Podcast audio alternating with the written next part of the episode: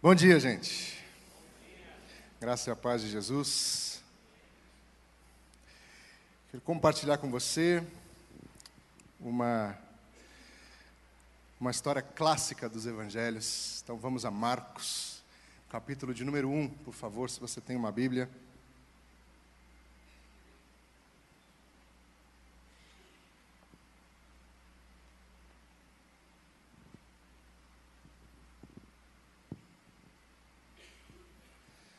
Marcos, capítulo de número 1, vamos ler do versículo 16 ao 20.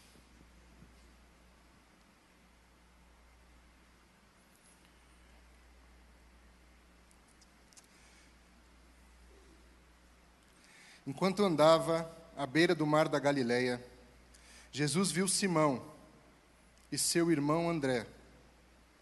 Jogavam redes ao mar, pois viviam da pesca. Jesus lhes disse: Venham Sigam-me, e eu farei de vocês pescadores de gente.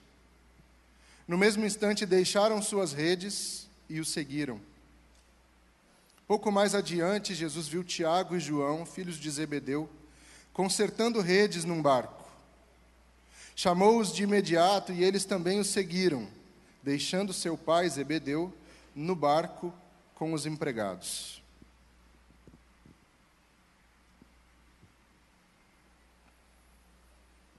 Existe uma, uma forma de ver a vida, uma, um jeito de enxergar o mundo, uma filosofia posta, que nos diz que se nós nos esforçarmos o suficiente, se nós produzirmos mais e melhor, se nós nos dedicarmos mais do que os outros, e se nós estudarmos enquanto eles dormem, trabalharmos enquanto eles descansam, nós chegamos lá. Lá onde? Depende da sua profissão, depende das suas ambições, depende dos seus sonhos. Mas existe uma ideia posta no mundo que diz que se você confiar bastante na força do seu braço e no suor do seu rosto, você vence. E funciona. Essa ideia existe, ela é real. Ela funciona. Não vim aqui dizer que não funciona, fique tranquilo. Ela funciona. Funciona o suficiente para convencer você de que se aconteceu com aquele menino que vendia canetas nos camelôs do Rio de Janeiro e acabou se tornando dono de uma das maiores de emissoras de televisão do Brasil, se funcionou com ele, funciona com qualquer um. Funciona o suficiente para você achar que isso é a regra do mundo, não a exceção. Mas funciona. Funciona o suficiente para convencer você de que aquele menino que começou vendendo curso de inglês pelo telefone, depois se tornou fundador da maior rede de escolas de idiomas do Brasil. E aí você acha que isso funciona para todo mundo? Funciona para convencer a gente de que a força do nosso braço é suficiente para colocar a gente lá. Mas funciona. A nossa cultura, inclusive, criou um termo para esse tipo de pessoa. E, obviamente, gente boa, que o termo é em inglês, né? Porque se fosse em português ele não pegava. Ele precisa ser em inglês. Porque as lojas hoje elas não fazem mais liquidação, Grulha. Liquidação era da nossa época. Hoje elas fazem winter sale. Você tem que fazer um curso de inglês para entender o que está acontecendo na loja. 30% off. Não é mais liquidação. Então é óbvio que o termo é em inglês. E o termo é self-made man. Uma tradução tosca, que eu não domino muito o idioma, mas a tradução seria assim: a pessoa que constrói a si mesma. Inclusive a origem do termo é bonita, fui pesquisar. É uma tem uma escultura de um homem escavando a si mesmo da pedra. É legal, depois você procura na internet, é uma imagem bonita, forte. Ele está saindo da pedra na marra, no próprio braço, na própria força. Então surgiu essa expressão, self-made man, a pessoa que construiu a si mesma. Pessoa que venceu sozinha na vida. Ela chegou lá desconsiderando a ideia de que ninguém vence sozinho, mas isso é conversa para um outro momento. E apesar de ser relativamente recente a ideia de que o nosso mérito constrói tudo, esse termo aí do mérito foi surgir como uma ideia conceitual mesmo lá no fim dos anos 50. Na verdade, a ideia é muito antiga. Se você voltar aí na sua Bíblia lá para Gênesis 11, você vai ver a história de uma cidade chamada Babel, e que as pessoas resolveram colocar toda a força do seu braço, e toda a habilidade da sua mente, todo o seu conhecimento e toda a sua energia para chegar lá. Onde era o lá dessas pessoas? Era literalmente o céu. Elas se juntaram, se organizaram enquanto sociedade para construir uma torre alta o suficiente que alcançasse o céu. Então, desde que nós começamos a nos organizar como sociedade, como grupos sociais, a gente acredita nessa história de que se a gente se esforçar bastante, a gente chega lá, a gente vence. Mas aí você vai ler os evangelhos, você vai ler a história da vida de Jesus, você vai ler os relatos da vida de Jesus, e você vai perceber que o que Jesus faz com essa ideia, ele dá uma invertida nela. Ele pega a ideia de que você é suficiente para fazer as suas próprias coisas e ele inverte essa ideia. Então você começa a ler os evangelhos e você vê Jesus dizendo assim: porque os últimos serão os primeiros. Você fala, ué, como assim os últimos serão os primeiros? Na vida, do mérito, os últimos serão os últimos. Horas. Eles não acordaram cinco horas da manhã. Eles não passaram pelo que eu passei, então eles têm que ser os últimos. Aí Jesus chega e diz: não, os últimos serão os primeiros. Ele diz: os humilhados serão exaltados e os que se exaltam serão humilhados. Então ele pega essa ideia e ele diz: comigo funciona diferente. Ele chega ao ponto de reunir líderes religiosos, respeitados na sociedade, gente que tinha a si mesma como muito santa, se acreditava muito justa, muito piedosa. Jesus chega para esses homens e diz assim: então, as meretrizes e os cobradores de impostos estão passando na frente de vocês para entrar no reino de Deus. Imagina, imagina, cabeça de um líder religioso, ao ouvir que pessoas de moral muito duvidosa estão entrando no reino de Deus à frente deles. Porque se a métrica do reino fosse o mérito, os fariseus seriam um exemplo a ser seguido. Eles respeitavam tudo, eles davam o dízimo da hortelã. Pensa numa folhinha, eles pegavam o dízimo da folhinha e davam. Então Jesus pega essa ideia e ele dá uma transformada nela. Ele diz: beleza, beleza. Sociedade, o mundo de vocês funciona nessa chave aqui. Mas eu tenho uma outra ideia para apresentar para vocês. Esse texto que eu li para você aqui, Marcos, capítulo de número 1, ele narra o fim de uma história, que começa lá em Lucas capítulo 5. Em Lucas capítulo 5, narra uma história conhecida como a pesca maravilhosa. Talvez você esteja familiarizado com essa cena. Jesus está à beira do lago de Genezaré, cercado por uma grande multidão, ensinando as pessoas e não para de chegar gente. Não para de chegar gente, não para de chegar gente. Então Jesus precisa arrumar uma saída criativa para continuar se comunicando com aquelas pessoas. Ele olha para trás, tem água atrás dele, mas ele vê dois barcos. Então ele entra num daqueles barcos e diz assim: Olha, anda um pouquinho com o barco para trás aqui, só para o pessoal continuar me vendo e eu continuar me comunicando bem com eles.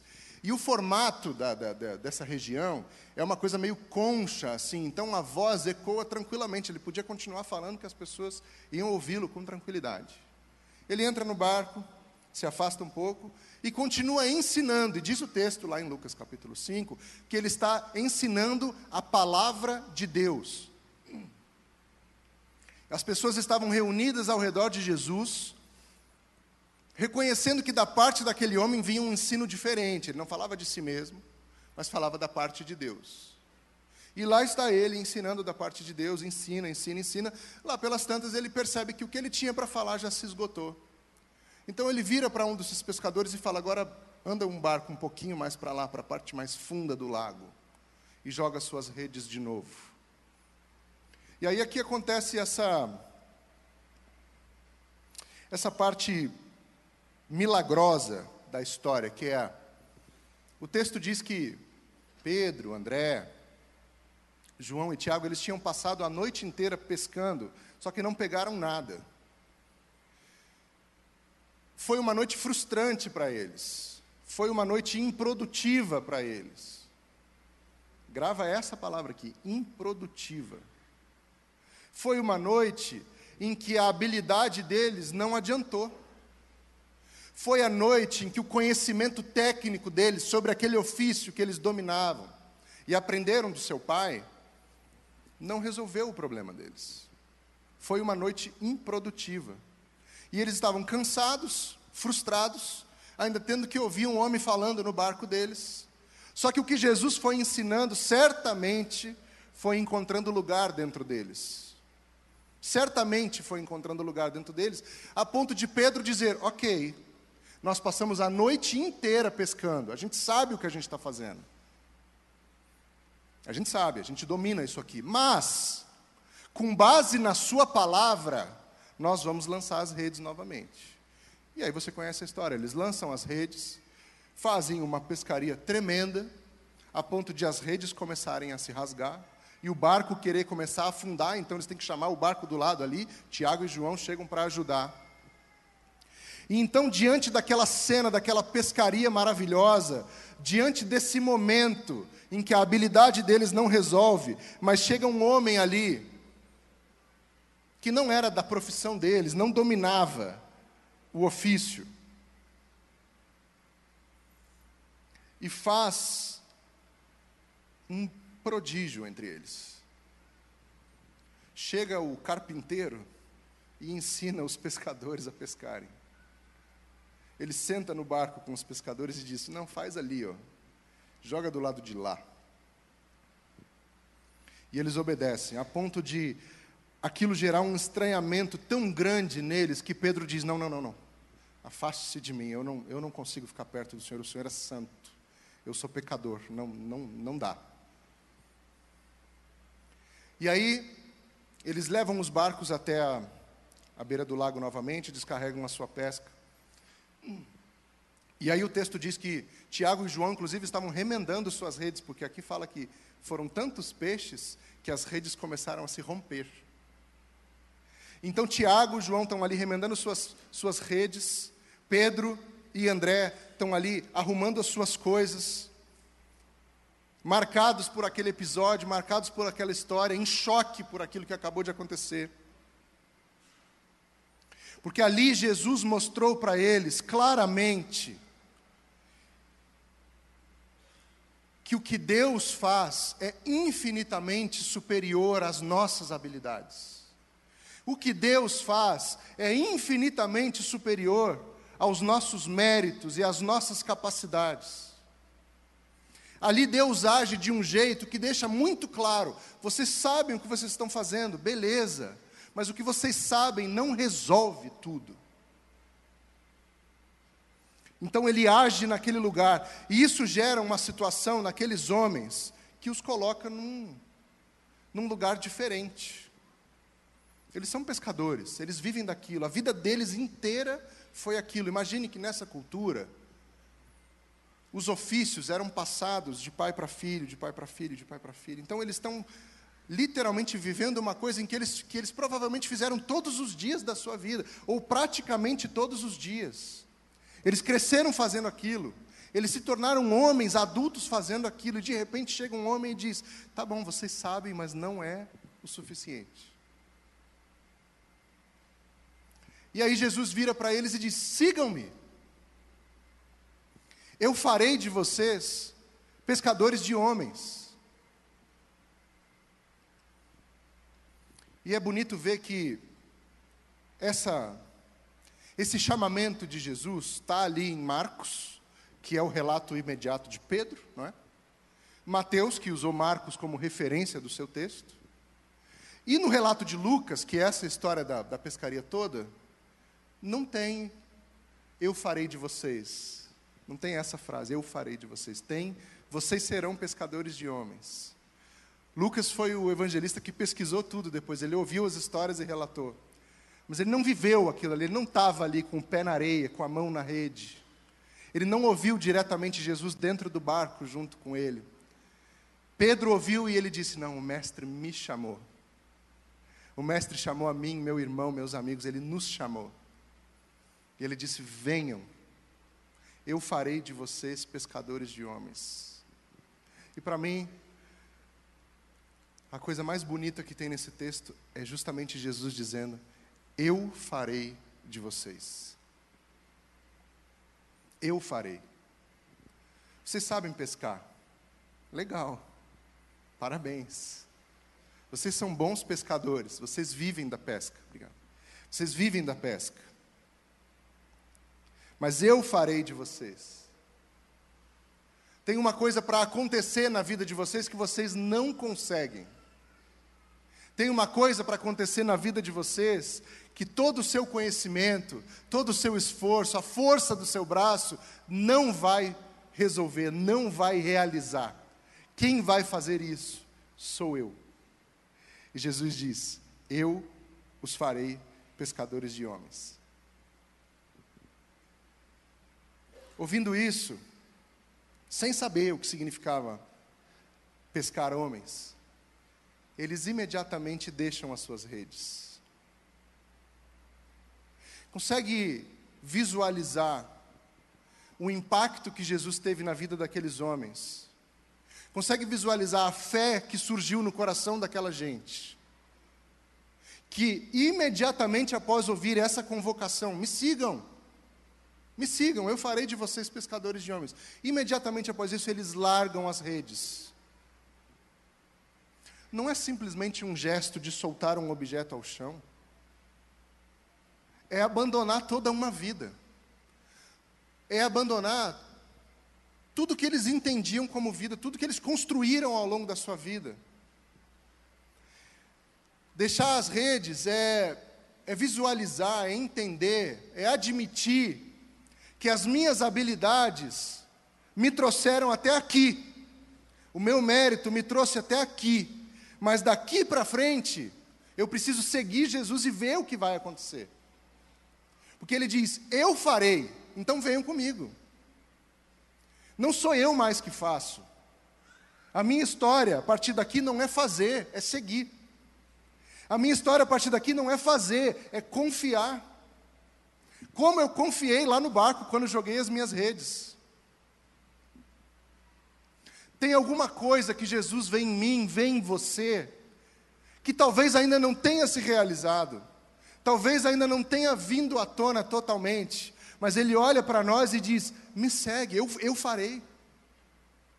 Ele vê alguma coisa naqueles homens, Ele vê alguma coisa em nós, a ponto de nos chamar ainda hoje para segui-lo. Irmão, irmã, eu sei que você é bom em alguma coisa, você é boa em alguma coisa. Eu sei que você confia nessa habilidade para viver, para fazer alguma coisa na vida. Continue sendo bom, sendo excelente no que você faz, porque a excelência honra a Deus. É importante dizer isso. A excelência honra a Deus.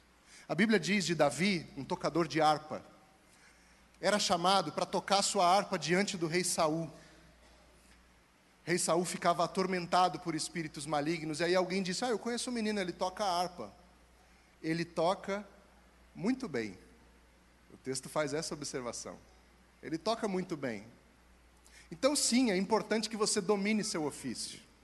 É importante que você se dedique, que você estude, que você se capacite, que você corra atrás dessas ferramentas para conseguir as coisas que você quer. Isso é importante. Só não confie totalmente sua vida na força do seu braço. Não deposite sua esperança nas suas habilidades e nos seus méritos, porque elas te levam até ali, até a risca da areia da praia. Dali em diante, não é mais fazer, é seguir. Dali em diante, não é mais realizar, é confiar. O problema do tempo em que nós vivemos é que nós passamos a confiar demais nos nossos métodos. Nós passamos a confiar demais nos nossos méritos e achar que através disso tudo nós resolvemos tudo. E aí eu me lembrei de um texto de Paulo escrevendo aos Filipenses. Paulo, um homem que teve um encontro profundo com Jesus e foi profundamente tocado por Jesus e que teve uma importância tão grande para a igreja de Jesus, as nossas escrituras. Um homem que amou tão profundamente Jesus, que foi capaz de dizer essas palavras que eu quero ler para você. Elas estão no capítulo 3 da Epístola de Paulo aos Filipenses. Eu vou ler nessa versão que eu estou lendo aqui, que é a nova versão transformadora. Eu quero que você. Você não precisa me acompanhar na leitura, eu quero que você ouça com atenção e assimile as palavras de Paulo. Ele diz assim: Não colocamos nenhuma confiança nos esforços humanos. Ainda que se outros pensam ter motivos para confiar nos próprios esforços, eu teria ainda mais. Fui circuncidado com oito dias de vida. Sou israelita de nascimento da tribo de Benjamim, um verdadeiro hebreu. Era membro dos fariseus, extremamente obediente à lei judaica, tão zeloso que perseguia a igreja e, quanto à justiça, cumpria a lei com todo o rigor. Pensava que essas coisas eram valiosas, mas agora as considero insignificantes por causa de Cristo. Sim, todas as outras coisas são insignificantes comparadas ao ganho inestimável de conhecer a Cristo Jesus, meu Senhor. Por causa dele, deixei de lado todas as coisas. Por causa dele, deixei de lado todas as coisas e as considero menos que lixo, a fim de poder ganhar a Cristo e nele ser encontrado por causa dele, deixei as minhas redes. Por causa dele, aprendi a reconhecer que eu consigo ir até ali e que dali para frente só Jesus. Dali para frente, só Jesus pode. É Ele que faz. Porque a, o reino não depende do meu mérito, não depende da minha habilidade,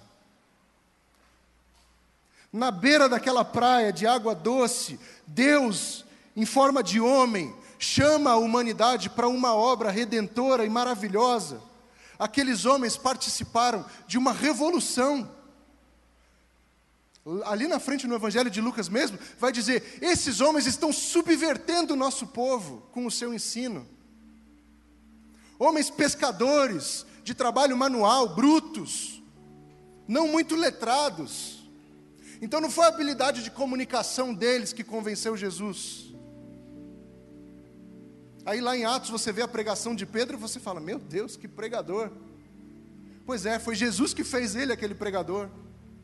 Não foi habilidade de comunicação, ele não fez curso de oratória. Lá na frente, Jesus encontra com Pedro e diz assim: Pedro, você me ama? Amo, mestre. Então pastoreia minhas ovelhas. Pastorear tem a ver com amor amar Jesus. Então tinha uma coisa no coração daqueles homens que chamou Jesus, ele olhou e falou: É isso aqui, ó, é isso aqui que eu quero. Tem um coração aqui, esse coração me interessa. Eu vou chamar vocês, vem comigo, eu vou fazer de vocês. E ele chama esses homens para essa obra maravilhosa, para para aquilo que acontece na vida do outro. Ele, ele não chama Jesus, ele não chama Pedro, não chama João, para que eles fossem heróis. Olha, Pedro, vou chamar você, você vai ser o cara, hein? Você vai ser o 01 do negócio. Vai ser Pedro mais 10, mais 11. Depois virou 10, né? Porque teve um que deu para trás. Não foi isso. Ele chama homens que tinham um coração disposto, que sentados num barco, olharam para aquele homem e disseram: Meu Deus, o Senhor veio e o Senhor nos chama. Estamos aqui, o que, que o Senhor quer de nós? Venham comigo, nós vamos. Irmão, minha irmã, Jesus nos chama. Nos chama, Ele olha, Ele vê alguma coisa em nós que ainda pode se realizar a partir dele a partir da minha decisão, da sua decisão, de largar as nossas redes e segui-lo. Ah, Edu, você está dizendo que então amanhã eu devo fechar minha empresa e virar. Não, não é isso. Não é isso, pelo amor de Deus, não faça isso. Não seja irresponsável, a não ser que Deus falhe. Aí, aí é outra história.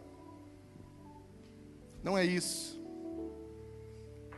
É você reconhecer que tem alguma coisa para acontecer no mundo que Jesus chama você e que Ele vai fazer.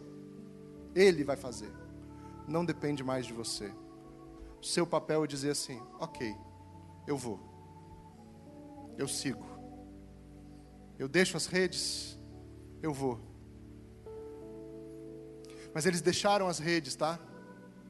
Eles não carregaram a rede na mochila, caso desse tudo errado, eles voltassem a ser pescadores no próximo lago, no próximo mar que eles encontrassem. Eles deixaram as redes, porque caminhar com Jesus é esse compromisso ousado de dizer: ok, é isso que o Senhor quer de mim, é isso que o Senhor quer de mim, esse compromisso inegável.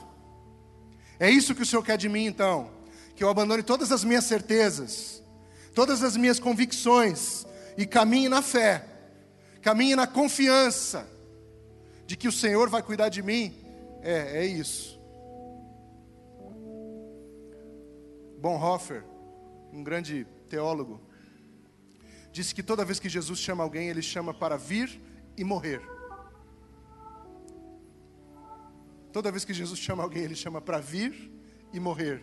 Lá na frente ele deixa isso um pouquinho mais bonito. Ele diz: Quem quiser vir após mim, tome a sua cruz e me siga. Seguir Jesus é isso, é deixar as certezas, as convicções, a segurança para trás e dizer: Eu vou, mestre, eu vou. Eu vou seguir o Senhor. Eu não preciso mais confiar na força do meu braço, nem no suor do meu rosto, porque o Senhor vai fazer. Eu confio, eu sigo. Então, irmão, irmã, minha oração por mim, por você, é que nós tenhamos olhos e ouvidos sensíveis ao chamado de Jesus. Ele atravessa o meu caminho, ele atravessa o seu caminho. E ele diz: siga-me, eu farei de você algo lindo, algo novo, que você ainda não sabe o que é mas que vai impactar muita gente, que vai mudar vidas. E aí, quando a gente fala de impactar, você pode pensar: meu Deus, eu vou ser um, um marco na minha geração. Mas pode ser que ao seguir Jesus, você seja a luz de Deus na sua casa. E só. E está ótimo. Porque você, com seu mérito, com a sua força, suas habilidades, não conseguiria. Mas Jesus faz. É só você segui-lo. Amém. Deus nos abençoe.